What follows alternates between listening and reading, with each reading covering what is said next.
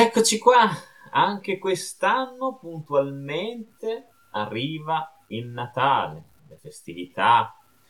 gli abeti, le luci, i regali e tutto quello che ne consegue. Bisogna essere buoni per forza, oppure no. Allora, io ragazzi sono sempre stato bipolare per quanto riguarda il Natale, il primo dell'anno, l'Epifania, eccetera, eccetera. Se c'è una parte di me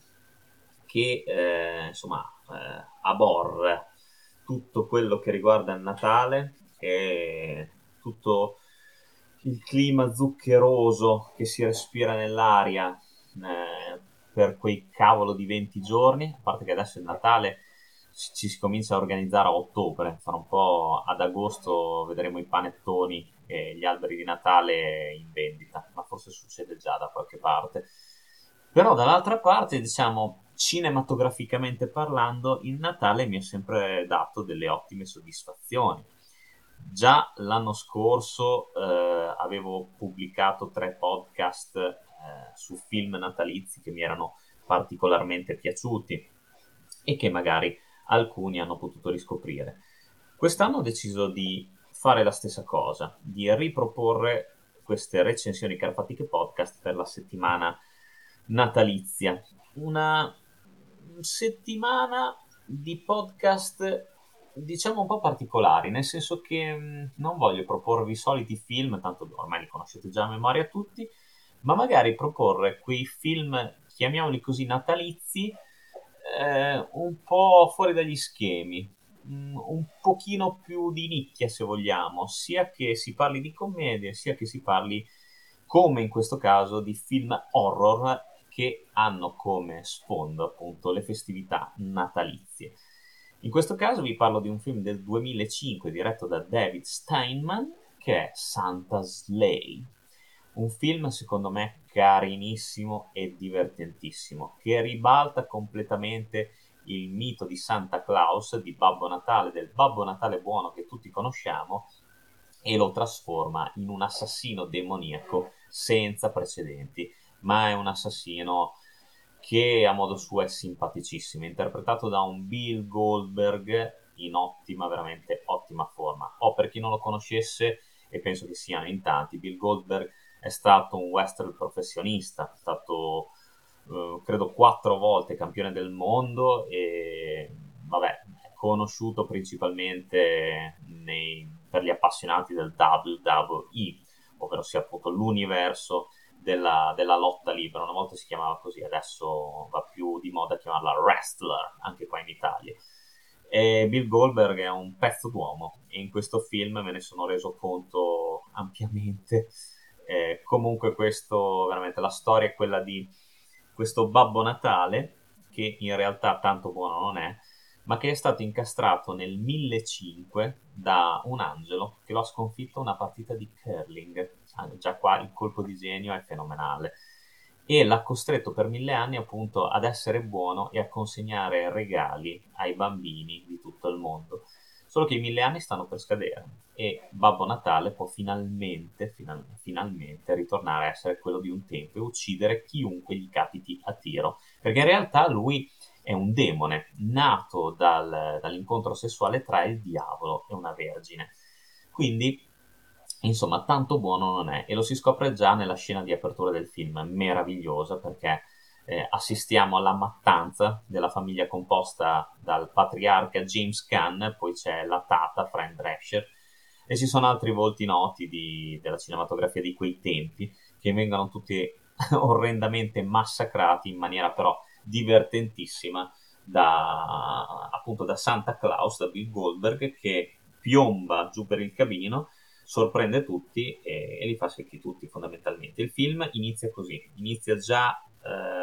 a spromba tutto, dopodiché eh, sarà compito appunto di un ragazzo, del giovane protagonista con la propria ragazza,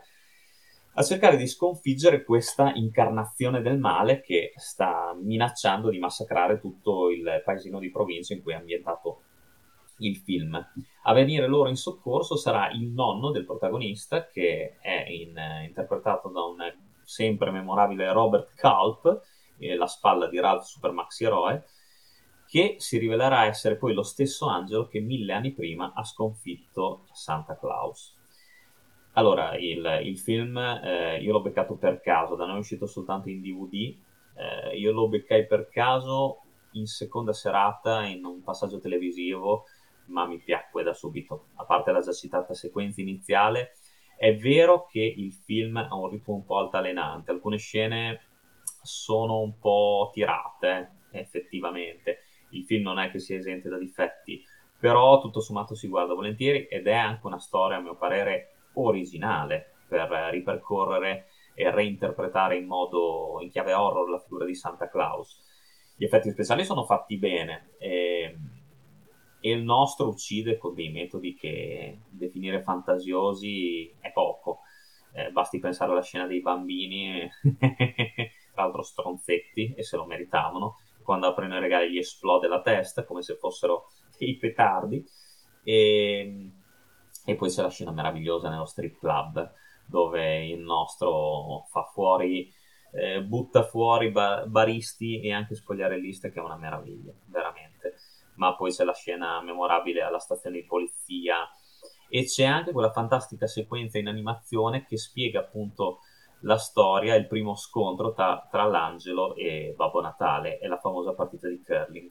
Secondo me David Steinman, io non so chi sia, non lo conosco come regista, ma qui dirige bene. Il cast se la cava benino, parliamo di attori che non sono famosissimi. E Emily De Raven, che rappresenta, che impersona la, eh, la fidanzata del protagonista, quella che faceva parte del cast di Lost, quella che si metteva insieme a, all'Hobbit del Signore degli Anelli, per, per rinfrescarmi un po' la memoria. Poi vabbè, c'è già citato Bill Goldberg, doppiato secondo me in maniera fenomenale da Pasquale Anselmo, che in questo film sembra scatenatissimo, con giusta ragione,